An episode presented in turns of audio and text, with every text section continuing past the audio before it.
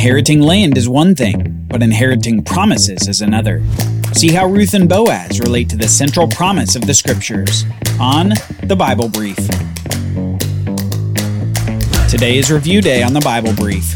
If you haven't left us a five star review on your podcast player, will you do that today? Reviews are a key way that new people find out about the show.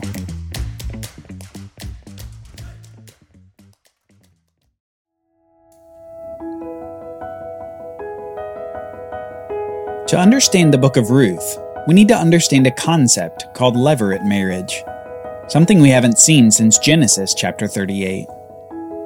Levirate marriage is the idea that if a woman married a man and the man died without producing any sons by that woman, then that woman was given to the next eldest brother of the man as a wife.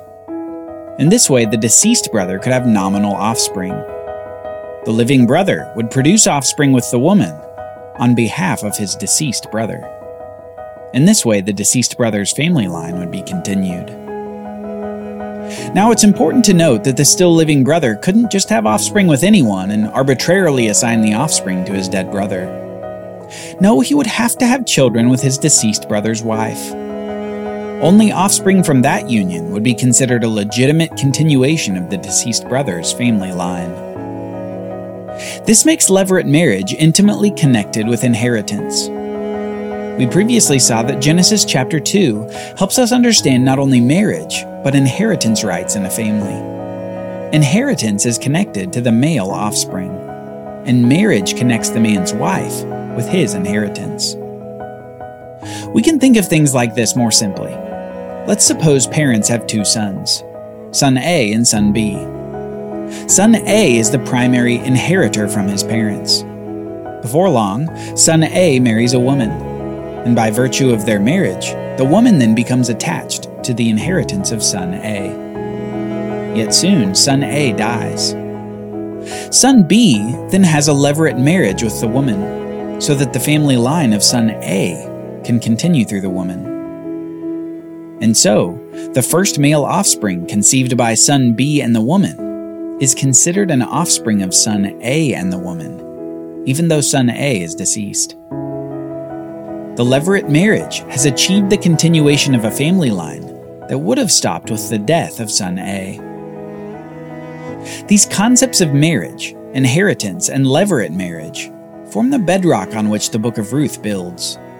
A bedrock that has ramifications for the most important family line in the whole Bible.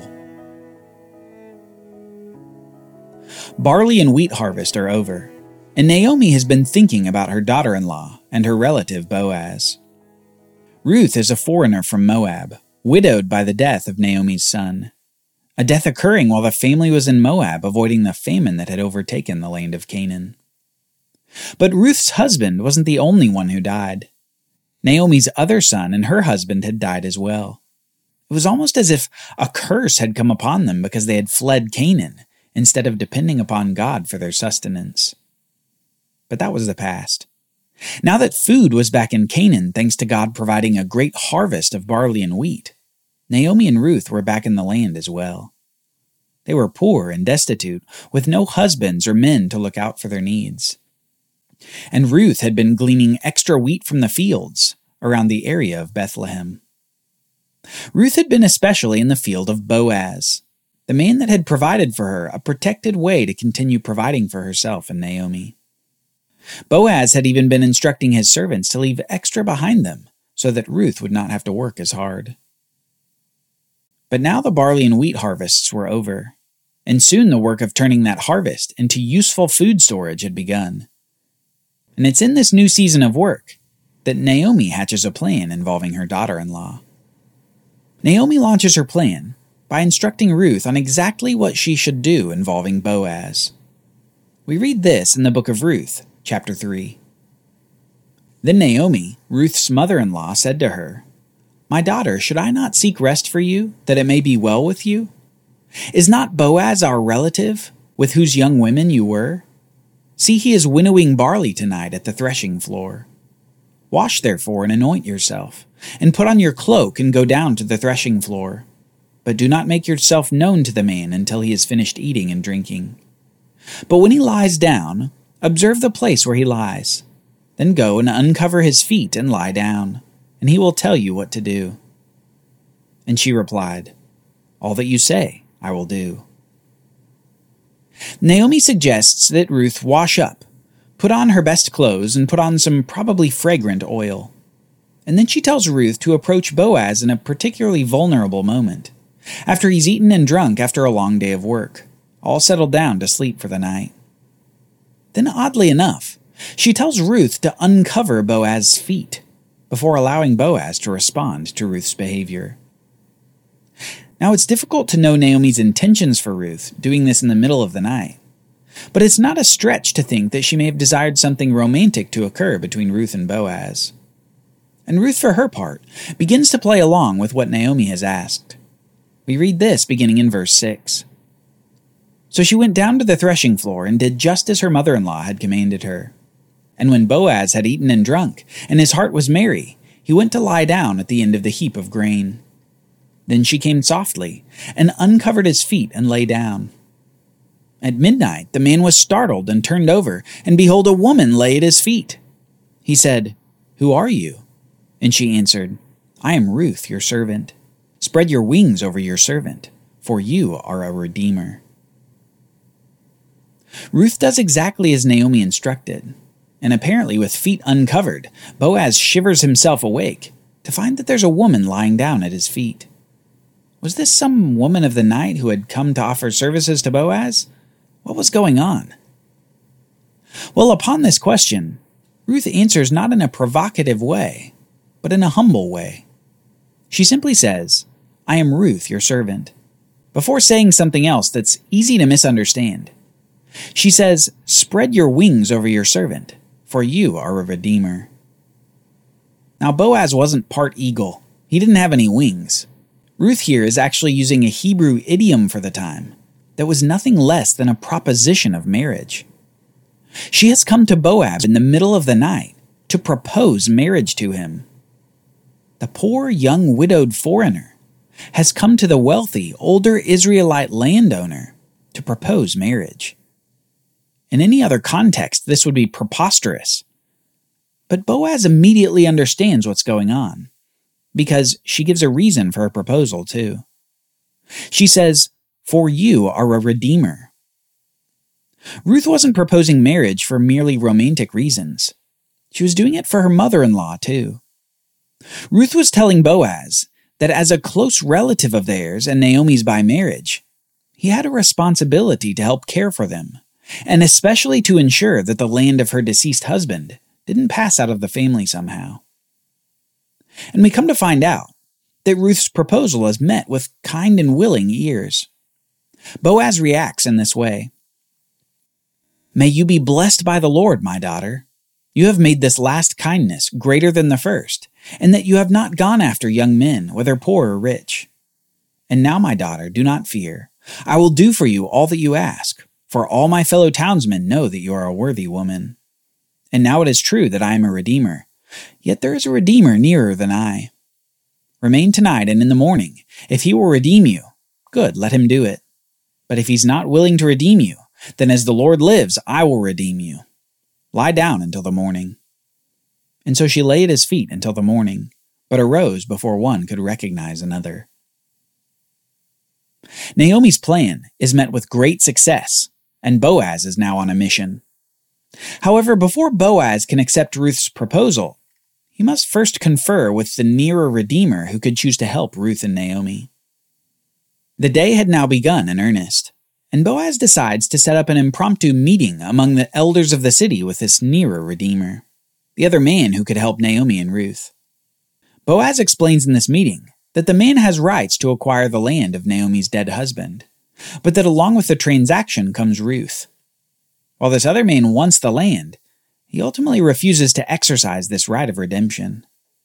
Boaz clued him in that a marriage to Ruth would require the man's offspring to be counted as offspring of Ruth's dead husband. Boaz was saying that any marriage to Ruth would be in the form of a levirate marriage, producing offspring for the deceased. This other potential redeemer wouldn't do that and so he passes on this right of redemption. This meant that Boaz was now free to marry Ruth and to redeem the property of Naomi's dead husband.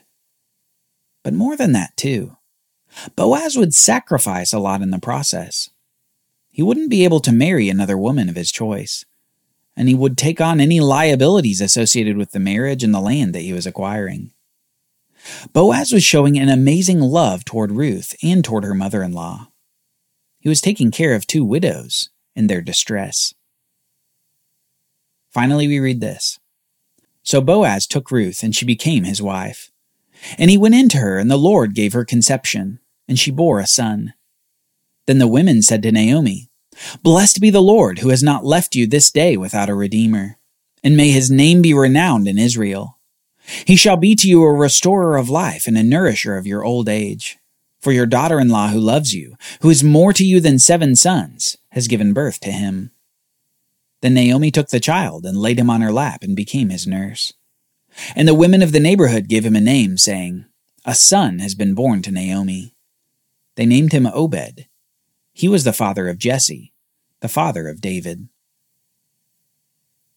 What a fitting end to a wonderful story of the love of a daughter in law for her mother in law, the love of a redeemer for a foreign widow, and faith in God's provision through the process.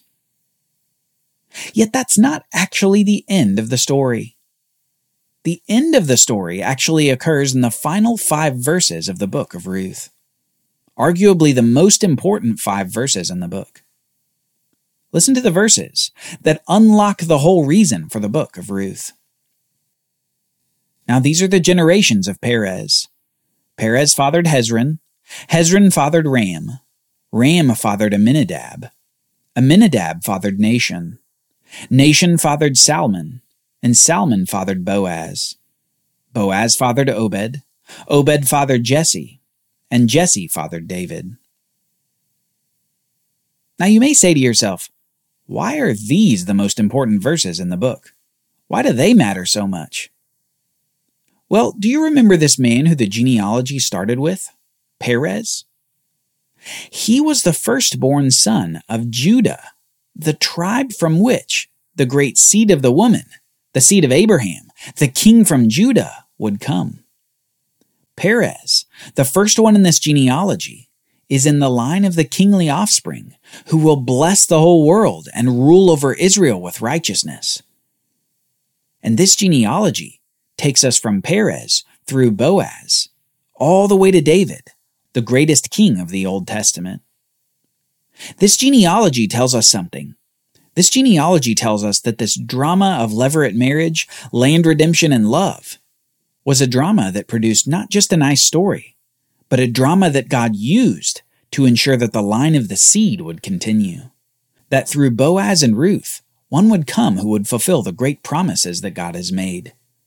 The drama of the book is heightened by these last five verses. In Boaz marrying and producing children with Ruth, it wasn't just some piece of land inheritance that was preserved for the family. It was an inheritance of something much greater. Through this marriage, the inheritance of this kingly line was preserved and passed down to subsequent generations. The marriage of this older man to this young Moabite woman would come to be in the greatest lineage of all time the lineage of the seed, the great king who would come out of Judah.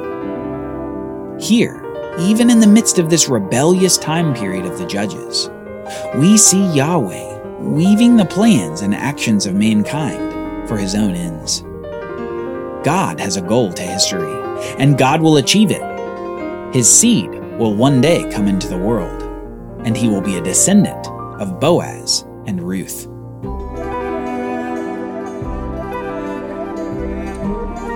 Join us next time as the days of the judges draw to a close and the day of the kings begins to dawn.